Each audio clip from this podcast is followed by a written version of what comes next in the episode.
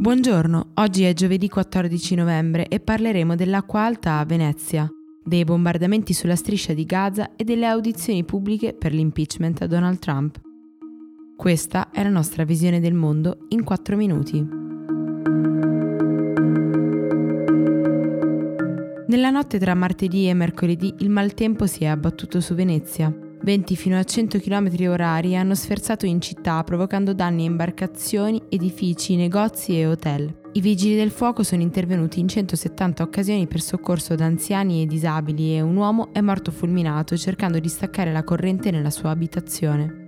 L'acqua alta ha raggiunto i 187 cm, un livello secondo solo ai 194 sfiorati con l'alluvione del 1966. I dati sull'andamento storico delle maree mostrano come il fenomeno si sia aggravato progressivamente dal 1930, diventando molto più serio e preoccupante negli ultimi tre decenni. Dal 2010 sono stati 69 gli episodi di alta marea superiori ai 110 cm.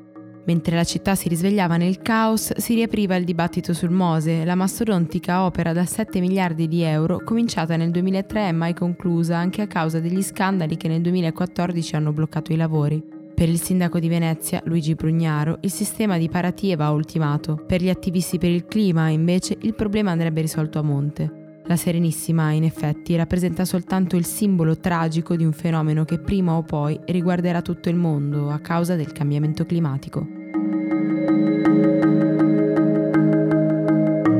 21 palestinesi sono rimasti uccisi nei due giorni di bombardamenti sulla striscia di Gaza da parte di Israele. Secondo il ministro della Salute i feriti sarebbero oltre 50, ma il bilancio è ancora provvisorio, anche perché dopo una breve pausa durante la notte, ieri mattina il governo israeliano ha annunciato nuovi raid.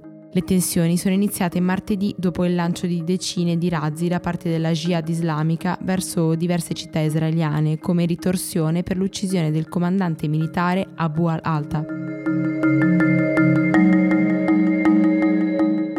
Sono cominciate ieri le audizioni pubbliche per la procedura di impeachment a Donald Trump. I primi due uomini a essere sentiti dai democratici sono William B. Taylor Jr. e George P. Kent, i due diplomatici che hanno raccontato che il presidente, il suo avvocato e una serie di figure a lui collegate avrebbero piegato la politica estera degli Stati Uniti agli scopi di Trump. I quattro punti attorno ai quali è costruito il caso sono l'interferenza di Rudolph W. Giuliani nelle scelte del presidente, i 400 milioni di dollari in aiuti all'Ucraina improvvisamente e misteriosamente bloccati, la telefonata tra Trump e Vladimir Zelensky e il caso di Mary L. Jovanovic, ambasciatrice ucraina che per alcuni sarebbe stata esautorata da Giuliani in modo scorretto.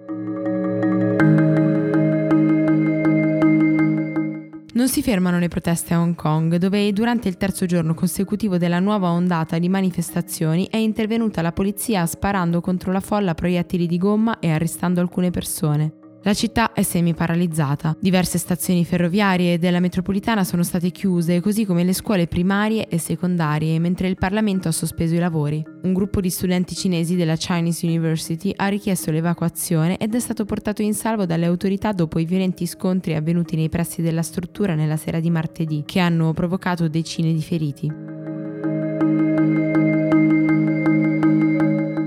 Per la prima volta una ricerca scientifica ha tracciato un collegamento diretto tra inquinamento dell'aria e tumore al cervello. Lo studio, pubblicato sul Journal Epidemiology, ha preso in considerazione i dati clinici e l'esposizione all'inquinamento di quasi 2 milioni di canadesi tra il 1991 e il 2016, una mole di dati tanto grande da escludere del tutto la casualità. I ricercatori hanno stabilito che una differenza di 10.000 nanoparticelle di inquinamento per centimetro cubo, come quella che sussiste tra una strada più o meno inquinata di una città, aumenta o riduce il rischio di cancro di oltre il 10%.